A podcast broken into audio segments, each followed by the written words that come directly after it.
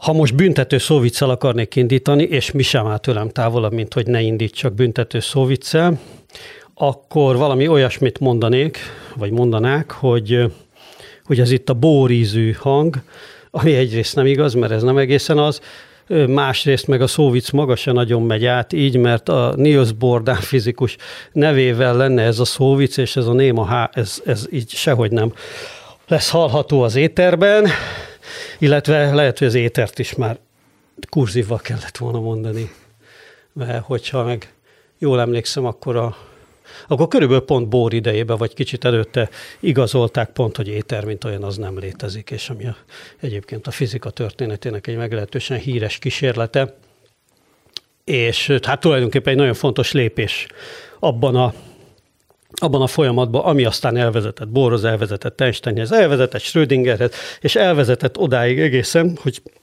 ül velem szembe Domokos Péter Fizikus, akadémikus, a Wigner Fizikai Kutatóintézet főigazgató helyettese, lánykori nevén, vagy mi az gyerekkori nevén KFK volt ugye a Wigner, és hát még itt lehetne sorolni, Szilárdtest Fizikai és Optikai Intézet igazgatója, és ami a legfontosabb most az esetünkben, hogy van egy nemzeti kvantum informatikai laboratórium projekt, és ennek a vezetője ezt még gyakorolnom kell, majd ezt úgy kéne mondani, mint a profi box meccseken, tudod, hogy és a Wigner Fizikai Kutatóintézet főigazgatója. Szóval hello. Szervusz.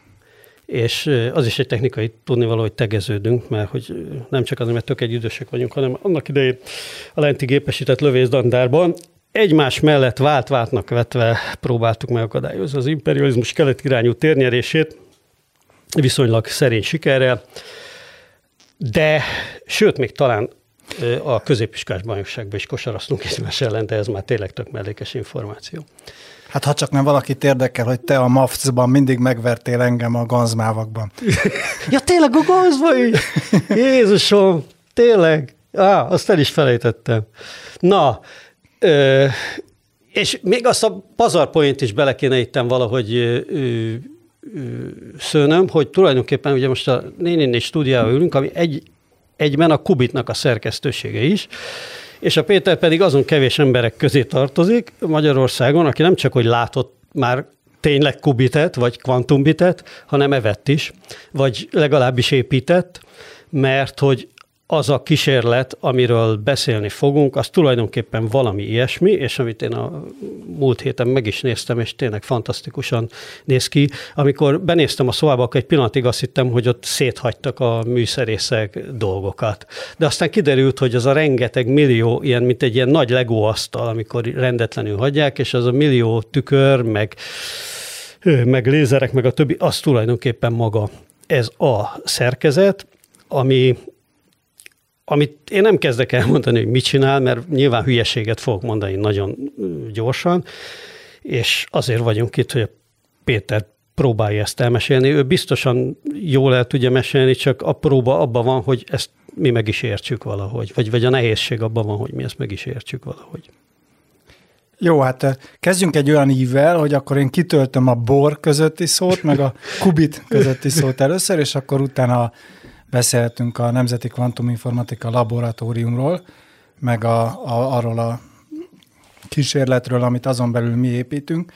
Szóval a Bohr, Niels Bohr, ugye az egyik az atyáknak, számunkra ők az alapító atyák, Niels Bohr, Schrödinger, Werner Heisenberg, akik kitalálták a kvantum elméletet, tehát kitaláltak egy olyan elméletet, ami az anyag egy olyan mélységében magyarázza meg, hogy hogy viselkedik az anyag, amelyhez nekünk az emberi dimenziókban semmilyen hozzáférésünk nincsen. Tehát ugye itt a tipikus méretskálák azok a mikrométer alatt vannak, vagy az időskálák a mikroszekundum alatt, tehát ezek érezhetően sok nagyságrendel kisebbek, meg gyorsabb folyamatok, mint amihez mi emberként egyáltalán tapasztal, közvetlen, közvetlen tapasztalatot tudunk szerezni. Tehát ez egy óriási szellemi bravúr volt, hiszen a közvetett bizonyítékok sem nagyon álltak akkor még rendelkezésre. Tehát is szinte agyban minimális lenyomatokra kellett rekonstruálni, hogy mi lehet ott lent a mélyben.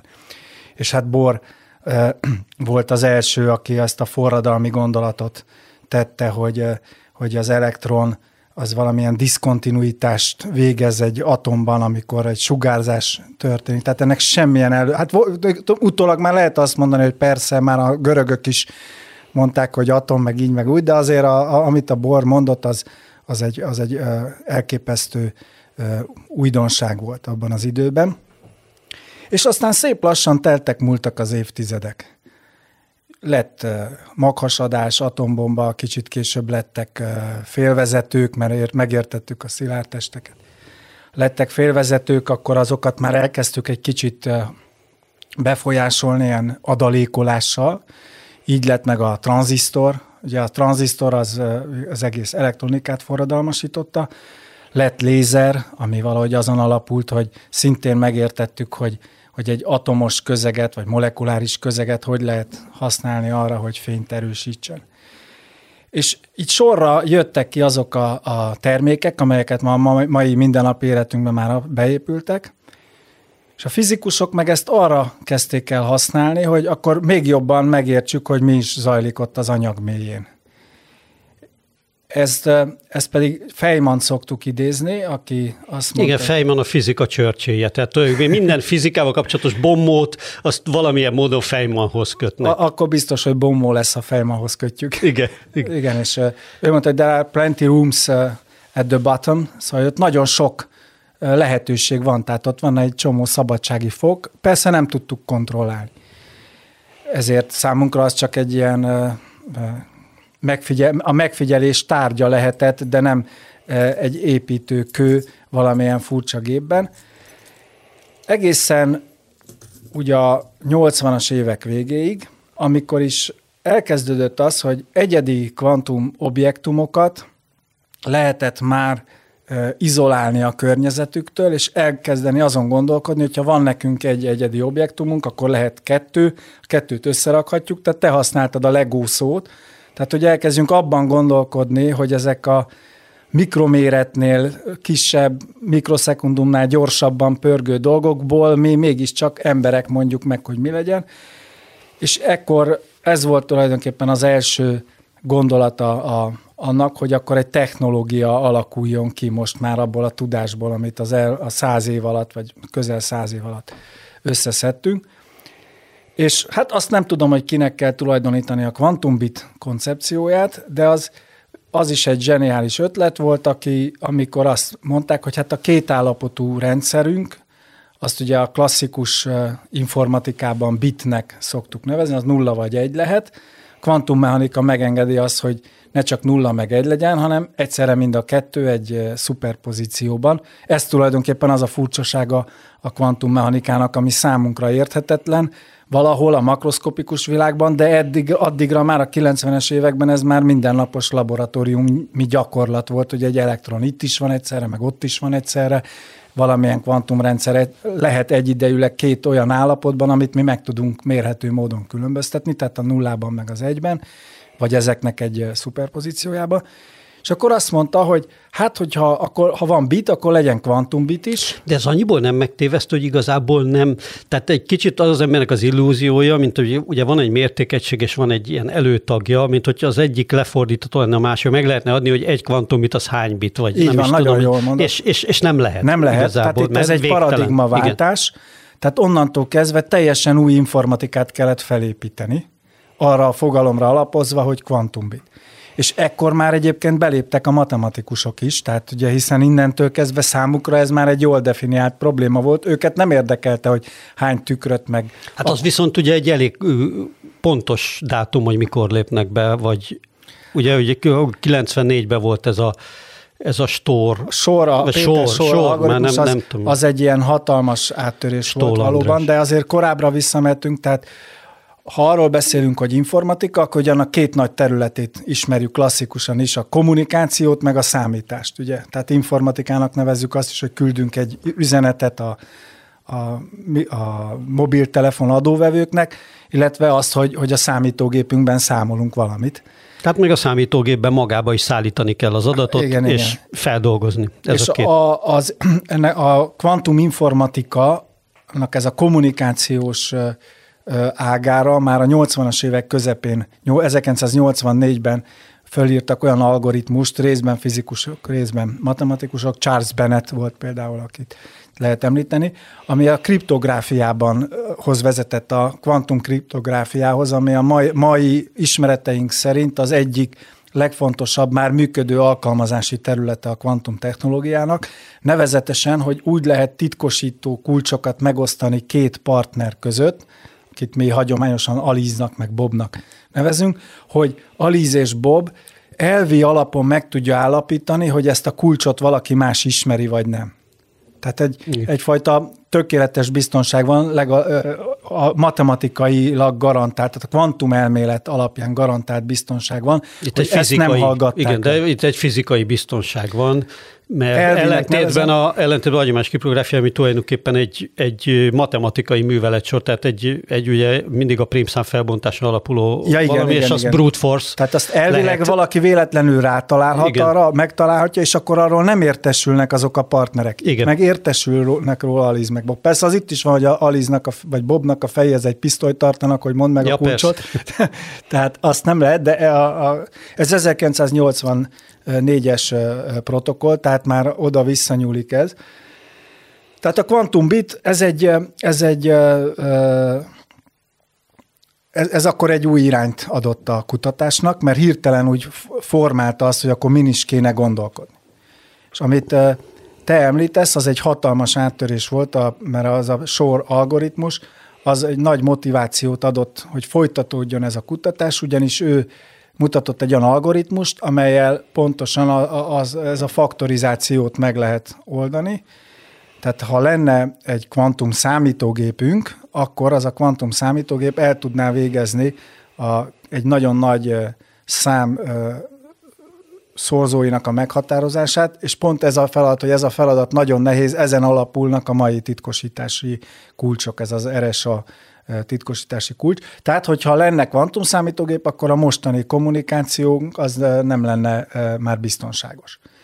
Úgyhogy ez a sornak, e, a munkásságának ez volt a, az első, mert sornak igazából legalább kettő nagyon nagy eredményéről tudok egy, én, majd a másik is szóba kerül, de ez volt, a, ez volt az egyik. Uh-huh. És érdekes módon itt hagy udvaroljak a matematikusoknak, hogy hogy itt a matematikusok tettek le valami olyat az asztalra, ami után akkor a fizikusok ezrei kezdtek el dolgozni ezeken a feladatokon, vagy ennek a perspektívikus kibontásán. És te egyébként hogyan, hogy, hogyan csöppentél bele ebbe az egész ebbe az egész témába, Na, hát tehát a kvantum informatikába, mint, mint ágazatba a fizikán belül, mert De... ugye nyilván fizikusként végeztél az eltén, aztán valahol szembe jött a nagyon nagy szerencsém volt, ez nagyon jó, hogy pont ott tartunk, sor algoritmus 1994. Én ekkor mentem ki Párizsba doktorizni, és egy kísérleti csoporthoz akartam menni. Pontosabban én nem kísérleti munkát akartam végezni, mert azt láttam, hogy, hogy nehezen, én már akkor látva, hogy szeretnék majd egyszer hazajönni Magyarországra, nem akartam olyan irányba elindulni, ahol féltem attól, hogy azt Magyarországon nem tudom folytatni. Tehát én ennek a kvantumfizikának a keretein belül, de elméleti munkával szerettem volna foglalkozni, és az a csoport, ahova én mentem, Párizsban az École Normálon, azok ők ismertek voltak, hogy a kvantumfizikában nagyon-nagyon elő vannak nem akartak fölvenni, hogy nekik nincs szükségük elméleti fizikusra. Egyébként zárójelben a francia fizikusokra ez nagyon jellemző, hogy ők nem is nagyon különböztetik meg, hogy elméleti vagy kísérleti valaki, ők azt értsen hozzá, és minden aspektusában, tehát ez volt ott a szemlélet. Úgyhogy a, nem akartak, de a, a csoportvezetőnek, akit Szerzsárosnak hívtak, és egyébként ő 2012-ben Nobel-díjat kapott, ő neki akkor egy konferencián kezébe adtak egy nagyon nagy paksaméta fénymásolt iratot erről, hogy kvantumbit. És ő is akkor hallott erről először. Tehát ő addig csak csinálta, hogy a atomokkal, meg fotonokkal kísérletezett kvantumos kísérletek, de az, hogy ennek van egy ilyen interpretáció, hogy ő tulajdonképpen kvantumbitekkel foglalkozik, anélkül, hogy tudna róla, ez akkor esett le neki, úgyhogy én akkor kapóra jöttem, azt a jó, maradhatok, itt van ez a paksamét a cikk, ezt dolgozzam föl. Úgyhogy én a sor algoritmus például kéziratban olvastam, tehát óriási szerencse volt, hogy akkor én pont ott voltam, úgyhogy az is volt a feladatom a doktori uh, diszertációhoz, hogy azon gondolkodjak, hogy az ő kísérletükben hogyan lehet kvantumbit műveleteket végezni. Úgyhogy Magyarországon szerintem én vagyok az első, aki azt a szót, hogy kvantumbit leírtam egy 1995-ben megjelent cikkben, ahol egy, egy kétbites logikai kaput szerkesztettünk, akkor még csak az elvét, aztán pár évvel később azt megcsinálták a, a Szerzsárosék a laboratóriumban. Úgyhogy nagyon szerencsés időzítéssel kerültem hozzájuk. De hát ezek szerint Arosnak is nagy szerencséje volt, hogy a kezébe került ez a paks, amit végül egy Nobel-díjat ért neki. Igen, igen, és itt még volt egy varga betű, ami az, hogy valójában ők nem hittek abban, hogy, hogy lehet kvantum számítógépet építeni, mert ők tisztá, fizikusként, jó fizikusként tisztában voltak egy, egy nagyon súlyos problémával, ami egyébként máig probléma, csak egy kicsit arrébb toltuk, nevezetesen, hogy ugye senki nem lenne elégedett, hogyha a számítógépének kilobájt memóriája lenne, hát ha még csak egy bit vagy kettő, tehát ugye nyilvánvaló, hogy ennek az egésznek csak akkor van értelme, ha sok bitünk van, viszont azt, tudja, azt lehetett tudni akkor már a fizikusok azt akkor tisztázták, akkor nagyon gyorsan, hiszen ez annyi forró téma volt, hogy az viszont exponenciálisan skálázódik a nehézség, tehát hogyha minél nagyobb számú bitet kezdek el összekapcsolni, akkor az az idő, amíg ez kontrolláltan működik, az viszont exponenciálisan lecsökken. Tehát lehet, hogy a sor algoritmus elvileg meg tudja oldani nagyon nagy számokra ezt a faktorizációt, de ahhoz nagyon sok bit kell, és minél több bit kell, annál inkább nem lesz idő elvégezni ezt a számolást, mert, mert ezt dekoherenciának hívják szakkifejezéssel. És akkor írtak is egy cikket Szerzsáros, meg az én témavezetőm, akit Jean-Michel Raymondnak hívtak, hogy uh, Rev u koshmár, mert ezt franciául írták, aztán az megjelent a Scientific Americanben Dream or Nightmare, álom vagy rémálom, hogy hát ez egy rémálom, hát ennyi kvantumbitet nem lehet összerakni és uh, működtetni őket. Úgyhogy, úgyhogy igazából ők nagyon szkeptikusak voltak. Ez a cikke szerintem 1997-ben vagy 8-ban jelent meg.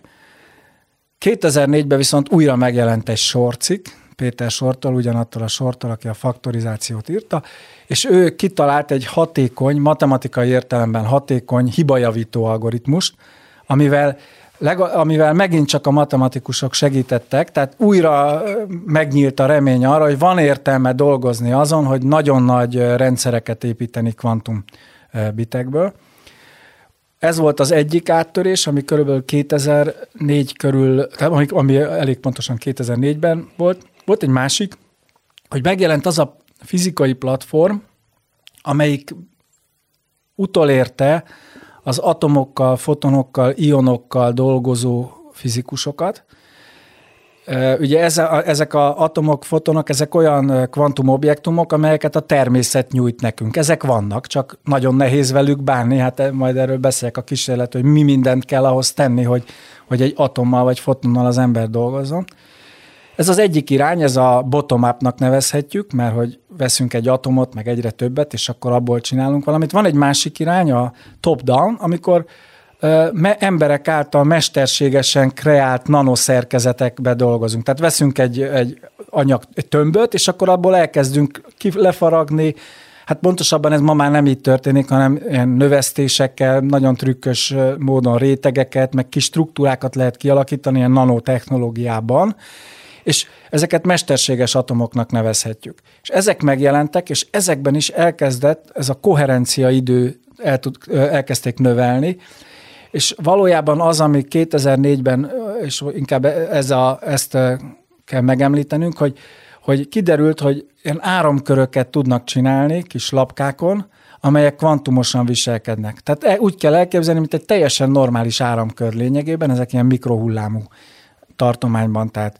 lényegében a mobiltelefonunk frekvencia tartományához nagyon közel működő kis áramköri elemek, némi nem linearitással, szupravezető elemekkel, és kiderült, hogy ezekben ugyanúgy látjuk a kvantumos tulajdonságot. ez egy, ez egy száz évvel azután, hogy mondjuk az atomos színképben ezt a diszkrétséget, a borféle diszkrétséget láttuk, ez egy óriási dolog volt, hogy az ember által alkotott mesterséges tárgyakban is ezt megláttuk.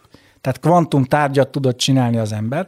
És hát például a elég jól ismert Google számítógép, ezek a Google kvantum számítógép csipek, azok ezen az elven működnek, ezeken az áramköri elven, és ezeknek az a nagyon nagy gyakorlati jelentősége, e, hogy az egyből látszott 2004-ben, hogy ezekből viszont sokat föl lehet rakni egy lapkára.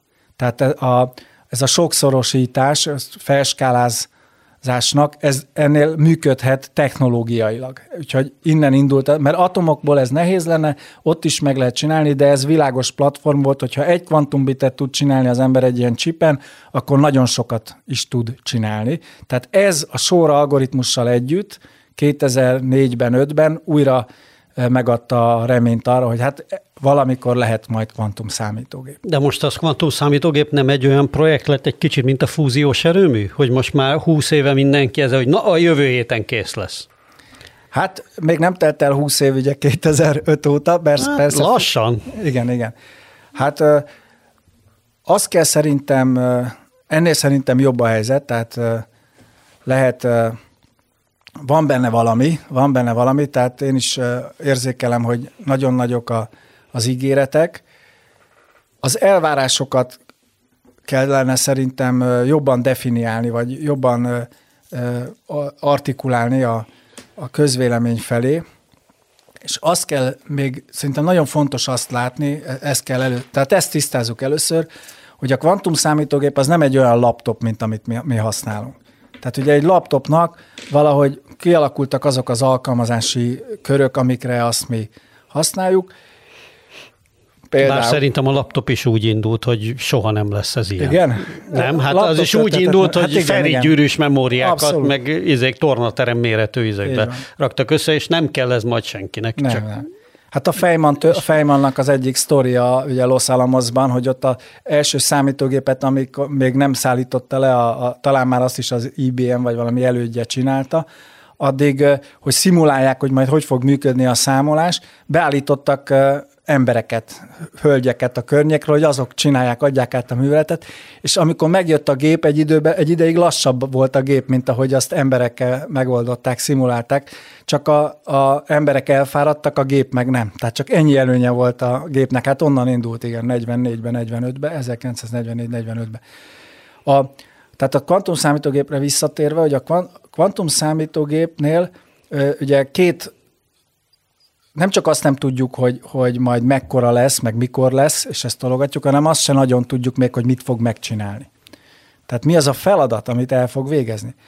Mert ugye most mit szeretnének az emberek? Még gyorsabb uh, uh, videókártyákat, vagy még jobb játékokat? Hát én, ahogy a technika történetet ismerem, és említetted ezt a titkosítást, hát itt azért a katonai felhasználás az elég kézenfekvőnek tűnik. És hogy ebben nagy verseny lehet, főleg most, hogy a Kína és az Egyesült Államok között ennyire éleződik. Pont egyébként chip vonalon Igen. A, a, a, a technológiai verseny, illetve hát e, ez egyértelműen egy az, katonai Az hátterű. semmi kétség, ugye én sem, tehát nem szabad itt, tehát technika történet, vagy akármilyen történet, tehát mindennek először katonai alkalmazása van, és az biztos, hogy van. Aminek nem porno, ugye? Tehát ez...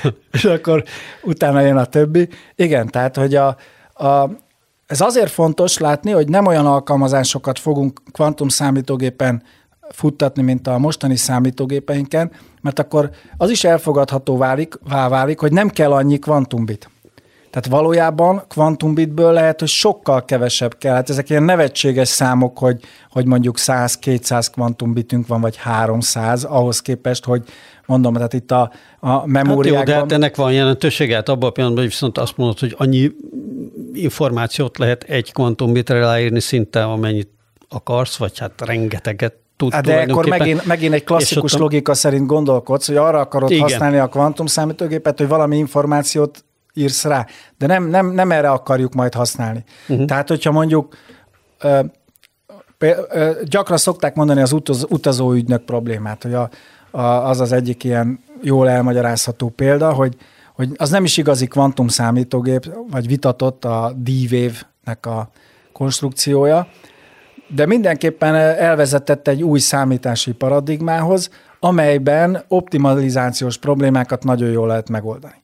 És a, a, az, egy optimalizációs probléma az utazó ügynök problémája, hogy van adott számú város valamilyen úthálózattal, és mi az optimális út, hogy a legkevesebb benzinfogyasztással bejárjon minden várost, hogy ott árulja a, a könyveit.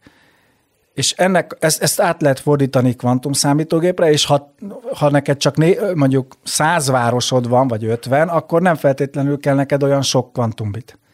Vagy nem, tehát akkor már ezt a problémát, pedig ez a probléma már egy hagyományos számítógép számára nem, nem kezelhető, vagy olyan, olyan nagy a, az állapot tere. Tulajdonképpen nagyon könnyű olyan problémát mondani, ilyen 40-50 kvantumbitnél, vagy 50-nél már biztos, ahol ahol egy klasszikus számítógép már nem rúg labdába, és a probléma pedig egyértelműen hasznos. Talán azt a kvantuminformatika nemzeti laboratóriumra már utalgatva előre hozhatom azt, hogy, hogy a tavalyi évben például az egyik kollégán Konyorcsik Mátyás, aki a vasutak nagy szerelmese, egy hasonló optimalizációs problémát mutatott meg, hogy azt meg lehet oldani kvantumszámítógépen. Ez a, a sok kezelés vasutaknál, tehát hogyha egy váratlanul egy akadály van, tehát mondjuk egy összeköttetés megszűnik, vagy egy vonat lerobban, akkor ugye ott nagyon gyorsan kell reagálni, hogy hogy kell átszervezni az egész közlekedést, hogy menjen. És ő ezt a problémát lefordította egy kvantum számítógépre, és az említett D-Wave problémát hát egy kis modern rendszeren, egy kis rendszeren, de lefuttatta. Tehát valójában, hogy milyen feladatokat tudunk majd megoldani a kvantum számítógépen, ahhoz a, a fizikusok fantáziája az, ke, az szűk. Tehát ahhoz egy ilyen vasút szerelmes se kell, egy matematikus, egy meteorológus, valaki, aki össze tud rakni egy ilyen, ilyen problémát. A fizikusok úgyis arra fogják használni a kvantum számítógépet, hogy még jobban megértsék, hogy hogy működnek a atomok meg a fotonok. Úgyhogy, de ez majd valamikor száz év múlva lehet, hogy elvezet egy még újabb forradalmi váltáshoz. De te fizikus vagy, és ezek szerint téged ebben a sztoriban azért nem a számítógép építés érdekel, hanem az, hogy hát a valamit megtudj, hanem hogy valamit megtudj ezekről a kvantumrendszerekről. Igen. Tehát a, a, persze az is érdekel, hogy, és örülök annak, hogyha hallok újabb alkalmazásokról, de mint fizikusként azt mondom, hogy itt még nagyon-nagyon sok olyan feladat van, amit meg kell oldani, hogy ez, ez működjön lehessen minél több eszközt építeni, és elsősorban engem ez érdekel, illetve ezen dolgozunk a, a kollégáimmal, hogy konkrét rendszerekben fotonokkal és atomokkal kvantumműveleteket tudjunk végezni. Ez a célkitűzés. Most ezekben a kvantum műveletek végzésébe, ugye egy ilyen teljesen laikus szemszögből az a, aztán a legérdekesebb, hogy hát nagyjából az, hogy ilyen műveleteket lehessen végezni, ezt nagyon ezt, ezt jó pár évtizeddel ezelőtt még a fizika legnagyobbjai is úgy gondolták, hogy ez, ez nem lesz lehetséges sohasem szinte. Tehát, hogy egy egyedi atomokkal, egy darab fotonnal, egyáltalán, hogy, meg, hogy hogyan lehet megmérni ezeket, hiszen ugye ez egy klasszikus, talán ezt a ilyen középiskolás szinten a kvantummechanikát értő emberek találkoztak már talán ezzel, hogy ugye ez, ez, ez, egy, ez egy ilyen alap paradoxon, vagy minek hívják ezt a kvantummechanikában, hogyha megmérsz valamit, akkor annak vége van abban a pillanatban, tehát egy fotont nem tudsz ilyen módon megmérni, és ezt is ki kellett találni többek között, hogy akkor hogyan lehet ezt mégiscsak megoldani. Szóval, hogy hogy, hogy, hogy mik lettek azok a trükkök végül is, amikkel hát sikerült rácáfolni a legnagyobb fizikusokra, akik néhány évtizedekkel, évtizeddel ezelőtt még azt gondolták, hogy soha nem leszünk képesek arra, hogy, hogy megmérjünk mondjuk egy fotont, soha nem leszünk képesek arra, hogy megállítsunk egy darab atomot, és azt, azzal különböző dolgokat csináljunk. És Igen. ma te ezt meg tudod csinálni a hát Wignerben. közel vagyunk hozzá. Közel néhány, néhány százmillió Igen. forintból, és nem pedig nem tudom én milliárdokból kellett ehhez nem tudom én mit építeni. Igen, tehát a, az egész fejlődésnek van egy körkörössége. Tehát, és ez az, a tudomány és a technika logikájára rávilágít, ez egy nagyon fontos dolog, hogy, hogy lettek ugye lézereink. Azok a lézerek még 1960-ban.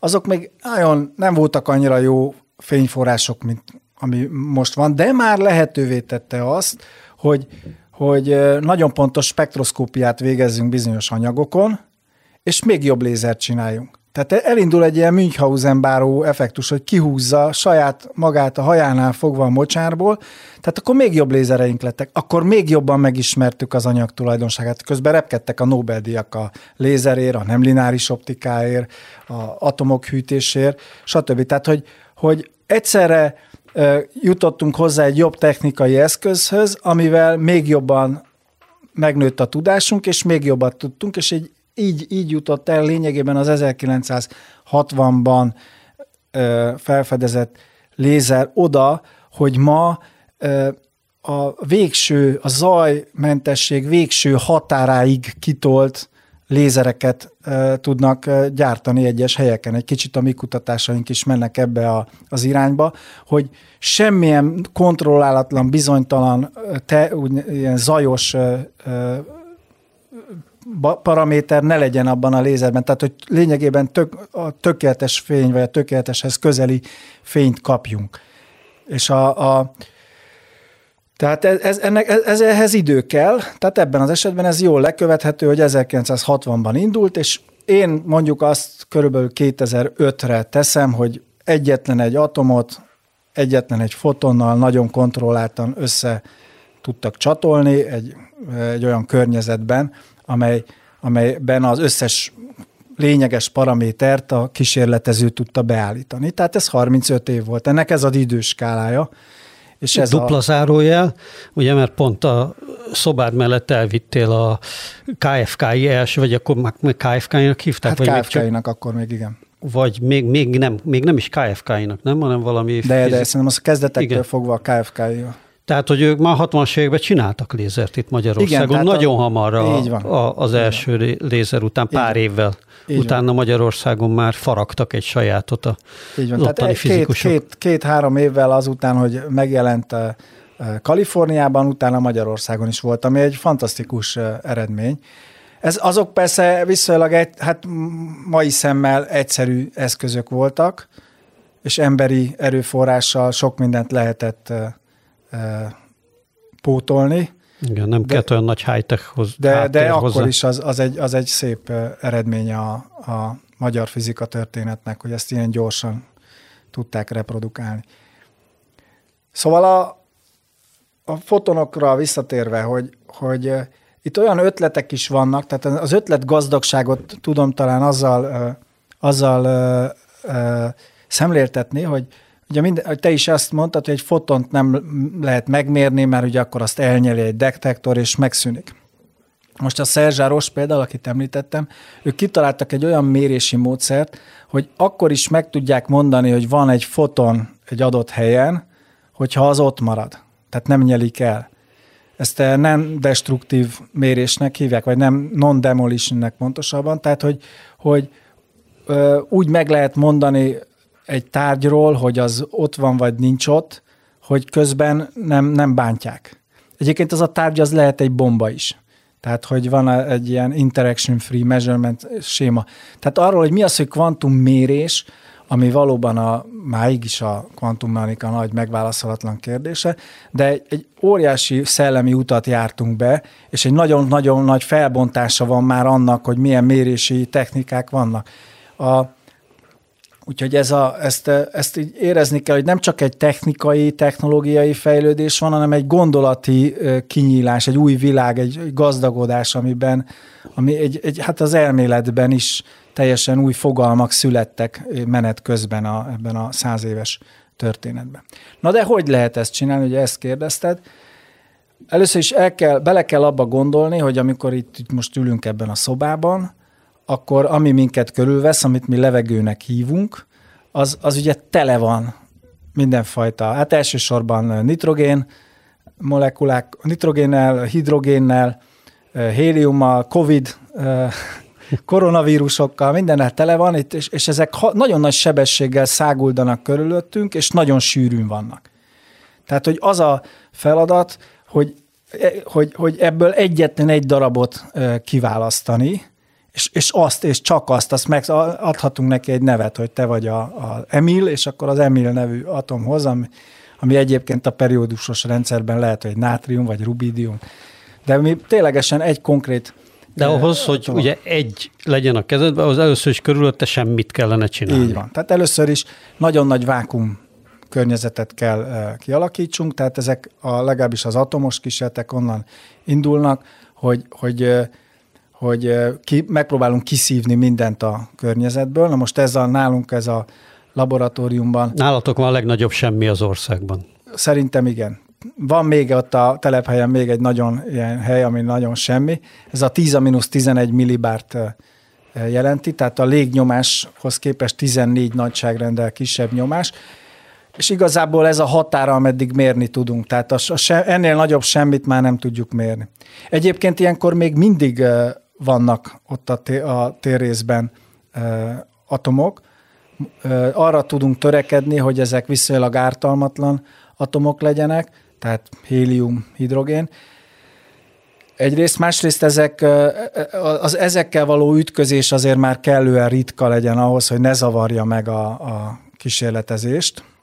Ugye említettem, hogy, hogy hogy itt nagyon rövid időkről beszélünk, tehát nálunk, a, a, amikor egy, egy ilyen Emilnek elnevezhető atomot mi megnézünk, akkor mi annak nagyon örülünk, hogyha azt néhány másodpercig nézzük. Az az ő életében egy örökké valóságnak számít, hiszen az ő órája az valahol a mikroszekundumos tartományban van, tehát az a, az a egymillió szor ver a szíve, az nagyon sok az, ami nekünk az sok évnek felelne meg ilyen emberi léptékkel. Tehát addig nagyon sok minden történhet vele, és az, az, az abba kell nekünk beleírni egy történetet. Hogy írhatunk bele egy történetet? Nem foghatjuk meg, ezt nem lehet megfogni egy atomot. Úgyhogy most ilyenkor kell becsülni azt a tudást, amit még középiskolában is beszívhattak a, a bárki, hogy hát hogy van olyan, hogy mező. Például, hogy mágneses mező. És a mágneses mező az hat valahol keltem, és valahol máshol hat. Tehát egy ilyen távol hatással, amit általunk struktúrált mágnesekben létrehozott mágneses mezővel tudunk. Ez az egyik módszere annak, hogy beszéljünk egy atomhoz, a másik módszere pedig a fénysugárzás, az is egy távolhatás. Ehhez kellenek ugye ezek a nagyon jó lézerek, hogy, hogy nagyon pontosan ki tudjunk róni, kiróvunk egy olyan elő, egy előírt dinamikát, hogy az az elektron az atomban az azt csinálja, amit mi mondunk neki. Ugye ez a Bohr is még ennek csak egy megfigyelője volt, mert ő azt arra rájött, hogy az az elektron valahogy ilyen pályákon van, és akkor a pályák között néha ugrik, és ezt, hogy néha ugrik, ezt mi időben felbontjuk, és nagyon pontosan ide vagy oda vagy amoda arra a pályákra küldjük, ahova mi szeretnénk. Éppen ezek a pályák azok, amelyek a kvantum bit információt hordozzák. Tehát mi meg tudunk különböztetni két ilyen elektronpályát, az egyiket elnevezzük nullának, a másikat egynek, és akkor ezen lézerek segítségével tudjuk ezt a mhm. kvantum bitet eh, valahogy manipulálni. Úgyhogy a mezőket kell becsülni azért, hogy, hogy mi egy anyagi objektumot, mint egy atom, ilyen picit tudunk, tudunk vele játszani. És akkor játszotok vele, méregetitek, hogy hogy viselkedik, mint viselkedik, és ennek akkor mi a, mi a vége, vagy, vagy hová, hová jut ki ez a kísérlet? Mi, mi lesz ebből? Tudom, fogpiszkálóan nem basszátok, de... Igen. De itt most az a helyzet, hogy most örülünk a fogpiszkálnak, tehát itt most arra, arra hajtunk. A, a, a, még azt, talán még azt is tegyük hozzá, mert az is érdekes, hogy, hogy a, szintén egy kicsit ennek a lézerek világának a csodálatára, hogy azok, ami az előbb mondtam, hogy így a, a normálisan ezek az atomok, ezek sokan vannak, sűrűn vannak, össze-vissza ütköznek, a vákumban ez nem ez nem így van, mert ott kevés atom van, viszont a, a, még egy dologról nem feledkezhetünk meg, hogy így a környezetünkben szobahőmérsékleten ezek az atomok nagyon gyorsan mennek, tehát ezer méter per szekundumos sebességük van, tehát azt a kis néhány centiméteres tartományt, ahol mi dolgozni akarunk, azt töredék idő alatt, sajnos még a élettartamuknak is a töredék idő ideje alatt eltűnnek belőle, tehát meg kell őket fogni. És ez, ez egy hosszú évtizedeknek a, a fejle, fejlődése volt a 70-es évektől kezdődően, hogy lézerekkel lehet hűteni a mozgást. Tehát el lehet venni a, a mozgási energiáját a semleges atomoknak, bármilyen irányba is mennek, tehát ez nem egy gyorsító erő, mert az, az, van olyan, hogy, hogy ha jön valaki, akkor azt így le tudod fékezni, de ugyanazzal az erőhatással az ellenkező irányban menőt meg gyorsítanád.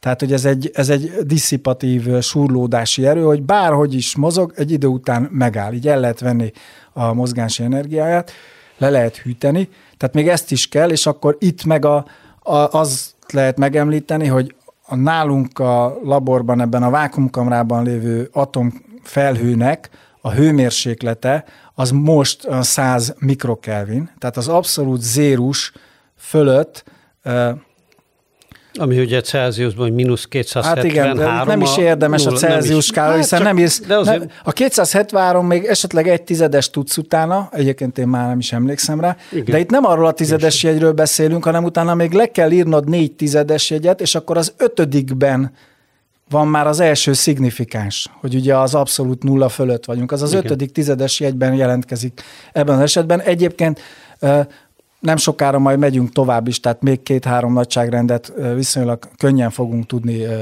hűteni az atomfelhőn, most ez elég. Ilyenkor olyan centiméter per szekundumos sebességgel Ez is egy olyan kérdés volt, nem? Hogy, hogy e, erre is sokan azt gondolták, hogy nem lehet majd megközelíteni ezt a, ezt a nulla kelvint ennyire. Tehát, hogy ennek nagyon komoly fizikai akadályai látszottak egészen addig, amíg a lézerekkel aztán ezt hát a módszert az, hogy van egy ilyen, Tehát igen. fizikailag ezt úgy előállítani, hogy itt úgy lehet feloldani egy kicsit az emberek a, ezeket a, a zavaró érzés, hogy itt egy nagyon pici anyagot hűtünk le. Tehát nem Igen. arról van szó, hogy ott a, Igen, a, hogy egy nagyobb egy környezetet, hanem azt a, azt a néhány millió Igen. atomot, ami nekünk a felhőben van, azt, azt hűtjük le, és csak azokat. Tehát a vákumkamrában egyébként még ott bolyongó szem, szennyeződéseket, héliumot, stb., azokat nem hűtjük le, csak a rubidium atomokat, mert mi rubidium atomokkal játszunk. Tehát ezek így le, le, le vannak hűtve, ott vannak kontrollált helyen, mit kezdünk velük? Hát ezek ilyen viszonylag konkrét tudományos célok, amelyeken mi most dolgozunk, bízva abban, hogy egyrészt ezeknek lesz technológiai jelentősége, másrészt, hogy viszonylag a közeljövőben lesz jelentősége. Az egyik ilyen feladat, amin dolgozunk, azt viszonylag könnyen el tudom mondani, az az, hogy, hogy információt, kvantuminformációt tudjunk átvinni mikrohullámú mezők és optikai mezők között.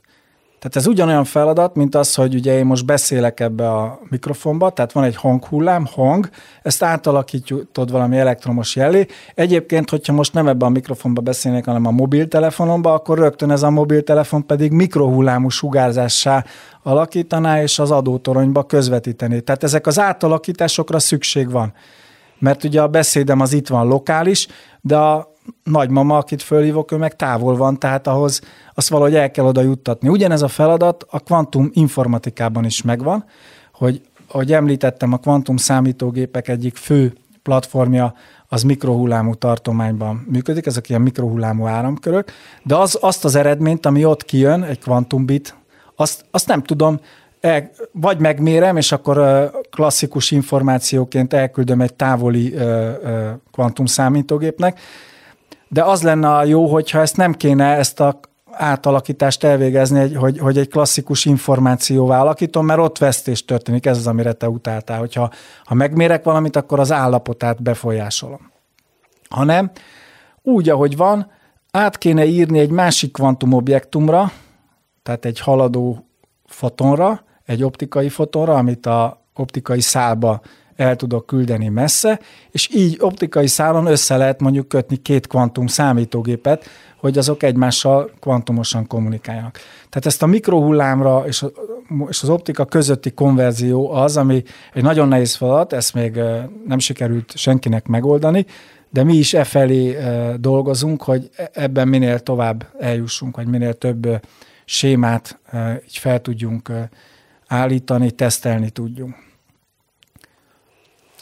És a, ö, ugye ebben a, ebben a laboratóriumnak a munkájában a műszaki egyetem is benne van, és ö, oda is ö, kiúztatok egy, ö, egy kapcsolatot.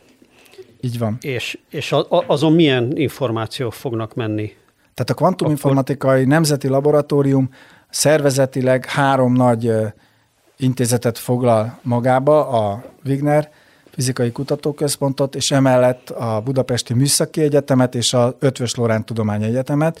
Mindkét egyetemről egyébként két kart, tehát a természettudományi kart, ahol a matematikusok, fizikusok vannak, illetve az informatika kart, a, a műegyetemen ezt villamosmérnök és informatika karnak hívják. Tehát ez is mutatja, hogy ez egy, ez egy ilyen interdisziplináris terület, tehát a villamosmérnökökre, matematikusokra, fizikusokra egyaránt szükség van. Most a villamosmérnöki kar, annak a, a hálózatok, hálózati szolgáltatások tanszéke, az, amelyik legjobban amelyik a kezébe vette azt, hogy Magyarországon akkor a kvantumhálózatokat is tudjunk kezelni. Tehát az a célkitűzésünk, hogy először a Műszaki Egyetem és a Wigner telephelyek között, ami egy 10 kilométeres távolság, ott végezzünk el ilyen kvantum kommunikációt, tehát lesz egy kvantum, egy csatorna, ami ennek van dedikálva, ez egyébként már megvan,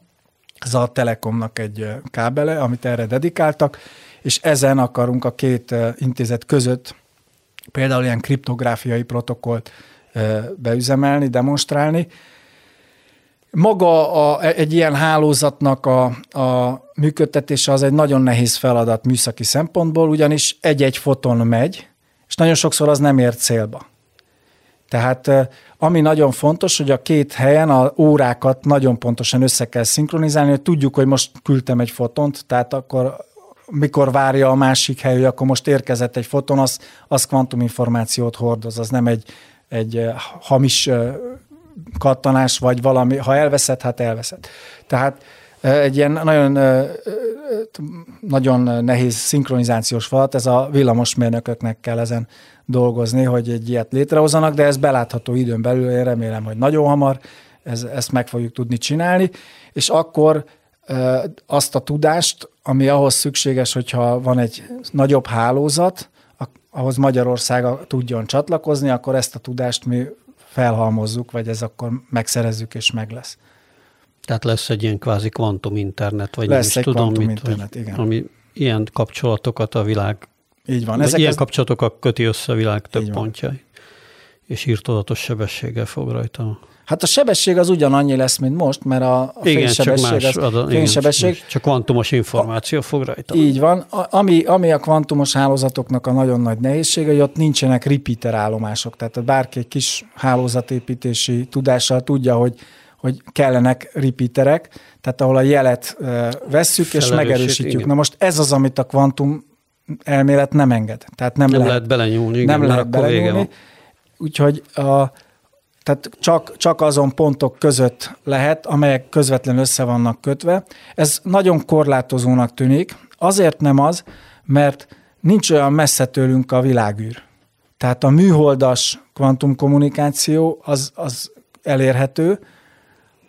Egyébként már demonstrálták is egy kínai műholdon, megosztottak egy, egy ilyen titkosított kulcsot Peking és Bécs között, mindjárt elmondom, hogy miért Bécs, Peking és Bécs között, hát ez egy jelképes dolog volt, mert egyetlen egy bit volt, de azzal egy Skype beszélgetést aztán utána lehet, hogy titkosítottak. Titkosítottak, vagy feloldották, úgyhogy akkor úgy tudtak beszélni. Azért Bécs között, mert akik építették ennek a, a, a szívét ennek az eszköz, a kínaiaké volt a műhold, de minden mást az osztrákok csináltak. Tehát ebben valahogy a szomszédaink nagyon jók világszinten, hogy, hogy a kvantum kommunikációhoz eszközöket és e, e, csináljanak, illetve ezt a technikát, ezt e, alkalmazzák.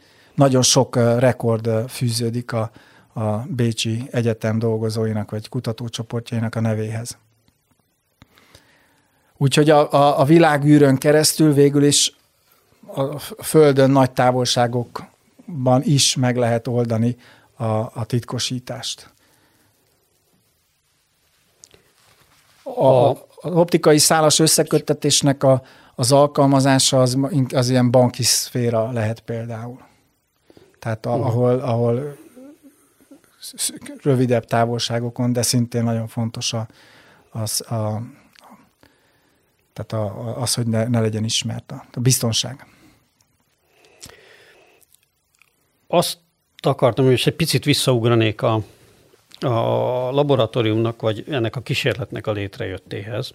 Mert ugye egyrészt, ami, ami különösebben a dologban, mint hogy mondtam, hogy ilyen legóasztal kinézete van, és az is hihetetlen benne, hogy a végeredmény az az, hogy tulajdonképpen ugye atomi szinten tudsz manipulálni dolgokat, miközben ránézel, akkor hát ilyen nagyon is megfogható dolgokat látsz, ilyen tükröket, kis bizbaszokat, kis fém állványokon, amiket kézzel be lehet állítani, de ezek szerint nagyon pontosan, és hogy hát ezeket ilyen, te a saját kutatócsoportoddal raktad össze, nem mérnökökkel, vagy nem kellett ehhez olyan nagyon különleges segítség, bár a, gondolom, hogy az, a, az az asztal, amin az egész áll, és ami az első tippem lett volna, miután mondtad, hogy mennyi minden zajt kell itt kiszűrni, hogy az vajon hogyan, hogyan szüntethető meg a rezgése, de aztán kiderült, hogy ez az asztal azért az épülettől függetlenül áll egy talapzaton az, az ahhoz azért kellett valami külső igen. építési Hát persze, szakértelem. tehát azok az eszközök, amiket mi használunk Lego kockák. Egyébként ugye tudjuk, hogy a Lego kockáknak is fantasztikus minősége van.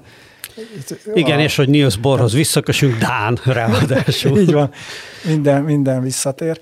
Tehát a, az, az, ott azért nagyon sok olyan látens tudás van, ami, amire mi építünk. Tehát például az az optikai asztal, amit, ami neked csak egy fémnek tűnik, annak az a fém az egy olyan ötvözet, hogyha valahol koppintok rajta, akkor az, az ne terjedjen végig rajta egy hullámként, mert az nagyon zavaró.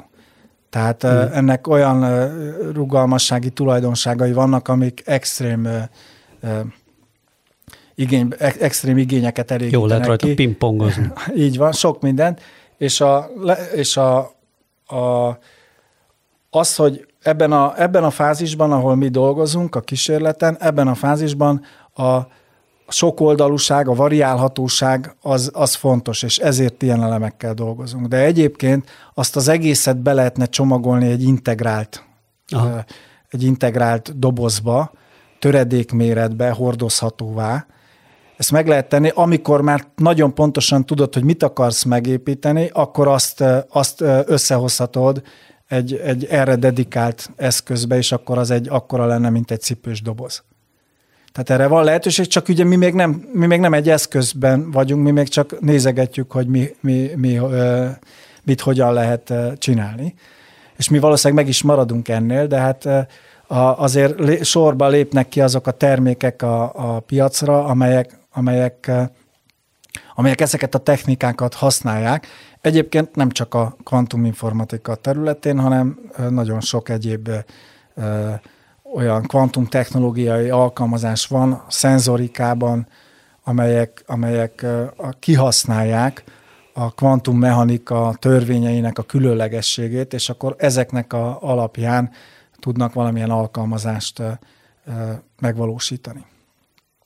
Igen, ez a másik meglepő tulajdonsága ennek, a kísérletnek, hogy azt nem mondom, hogy olcsó, de azért ezek ilyen többé-kevésbé hozzáférhető áru eszközökből vannak, összerakva, rengeteg ilyen eszköz van benne Igen. persze, meg minden ilyen kis bizbasz azért, hogyha úgy vesszük, háztartási költségben nem olcsó, de hát mégse egy nagy hadron ütköztető. Így van. Hanem, hanem ez egy pár százmilliós összegből egy ilyen dolgot össze lehet állítani, meg persze saját tudásból, meg saját szerkezetekből, mert ahogy mondtad, ott van néhány olyan doboz is, amit itt saját saját munkatárs állított össze különböző áramkörökből így úgy, tehát saját eszköz, saját műszer.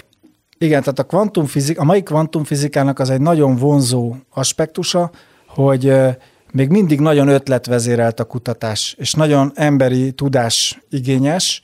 Egyre jobban szükséges az, hogy, hogy, hogy a, a ezek az anyagok, amikkel dolgozunk, ezek persze drágák, és ki tud több jobb gépet venni, ez, ez egyre jobban megjelenik, de persze a, a maga a kutatási terület, meg az alkalmazásoknak a köre is szélesedik, tehát meg lehet találni azokat a szegmenseket, ahol, ahol a, a, nem azon múlik a kutatás sikere, hogy kinek van valamiben jobb gépe, hanem nagyon nagy a kutatónak a hozzáadott értéke és annak a jelentősége.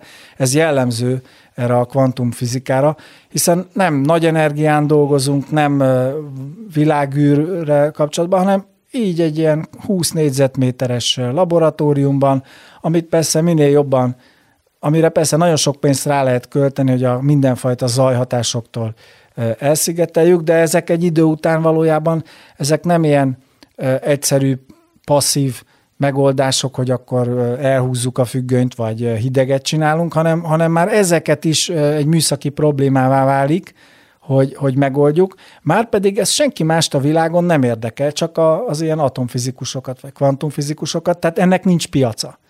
Tehát, hogy nagyon sokszor nem tudunk venni, nincs olyan légkondicionáló, amit én meg tudok venni, ott berakom, és akkor ez jó Ami nekünk. tökéletes. A hanem azt arra, erre a célra kell nélküli. kiépíteni, így van, az ez pont nekünk nem volt.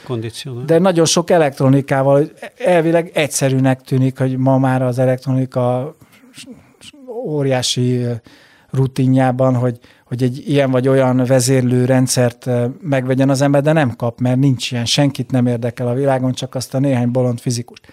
Viszont, ha mi csinálunk egy ilyet, és erre volt példa, akkor az először jó nekünk, másodszor azt a mi nagyon különleges rendszerünkön le lehet tesztelni, és akkor kiderül, hogy van egy ilyen eszköz, ami olyan tartományban működtethető, ami addig nem volt. És ha már van egy ilyen, akkor az jelenhet meg, azt találhat magának piacot. Valószínűleg az esetek többségében nem fog piacot találni, de lesz egy-kettő, amikor kiderül, hogy valami egész más területen is az, hát az, az teljesen jó. Hát ők nem is tudták, hogy ilyet lehet csinálni, azonnal szállítsunk tizet. Tehát erre, ez, ezért ezekben a, a saját építésű kísérletekben így bizonyos idő után nagyon sok olyan tudás felhalmozódik, amiből van egy ilyen spin-off, hogy, hogy a, ha megfelelő vénával rendelkezik a kutató, akkor, akkor ki tud lépni a, a, a piacra egy olyan termékkel, amit ott fejlesztett ki egy, egy ilyen élvonalbeli kísérletnél, és ott tudott tesztelni, illetve kalibrálni, és ezek után tud vele a, megjelenni. És akkor egy ilyen kísérletnek tulajdonképpen az a folyamat is, hogy ez egy folyamatos építkezés, mindig. Igen.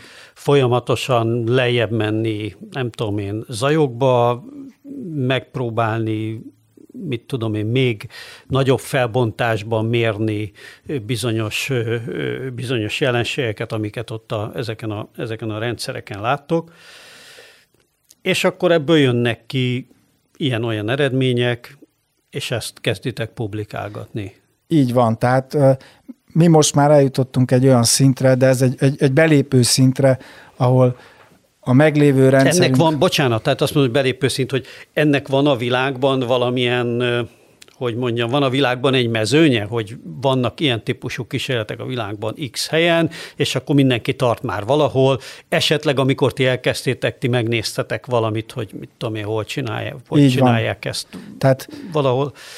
Így van. Hogy, tehát... hogy, hogy néz ez ki világszerűen? Különben is szeretjük mi magyarok, hogyha valamit így, így, így mérni magunkat a világhoz, hogy na hol tartunk.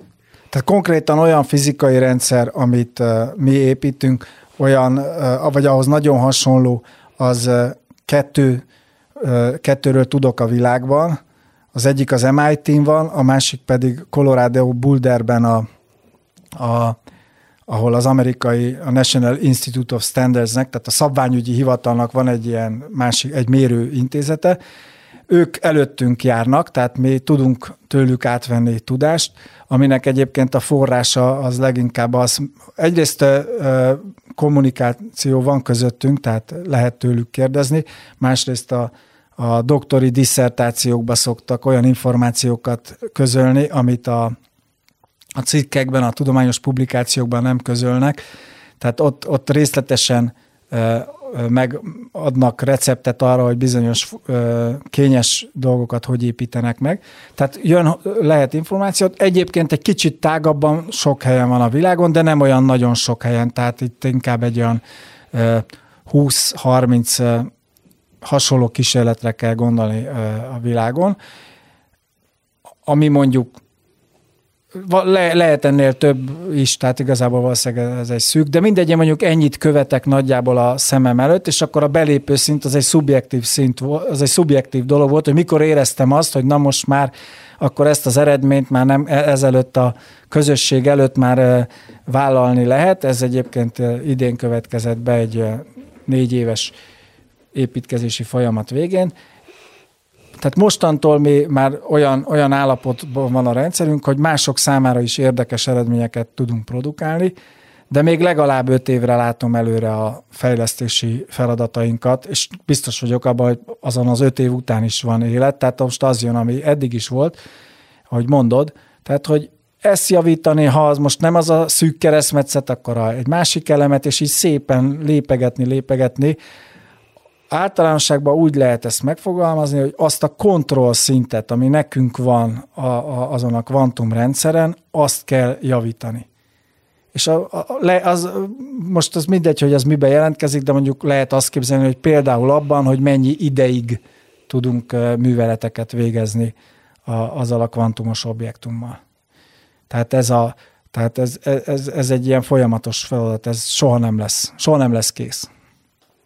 És akkor mindig van valamilyen cél ezzel kapcsolatban, ami így, így lebeg, van. hogy, ezért, hogy most milyen időt Tehát van holdra szállási célunk is, és a holdra szálláshoz vezető úton is van Na. olyan célunk, hogy addig mik, mik azok az apró lépések, amiket, amiket meg kell csináljunk, és amik már minket is érdekelnek, meg, meg a mások számára is érdekes eredmények lehetnek. Közben itt kigugliztam, mert valahogy valahogy berém lett nekem, hogy a, hogy a National Institute of Standards ö, nevét az hol hallottam, hogy a, a, az Árossal együtt Nobel-díjas Wineland az, Így az van. ott dolgozott. Ő ott igen, dolgozott, igen. igen. igen. Valahol ez ő valahol ionokkal. Bele... Hát meg, meg sokan, tehát a, egy, egy Hall nevű 2000 négybe vagy ötbe kapta a Nobel-díjat, és akkor ő azt mondta, hogy ő, neki egyetlen egy célja volt az életében kezdetektől fogva, hogy pontosabban mérni.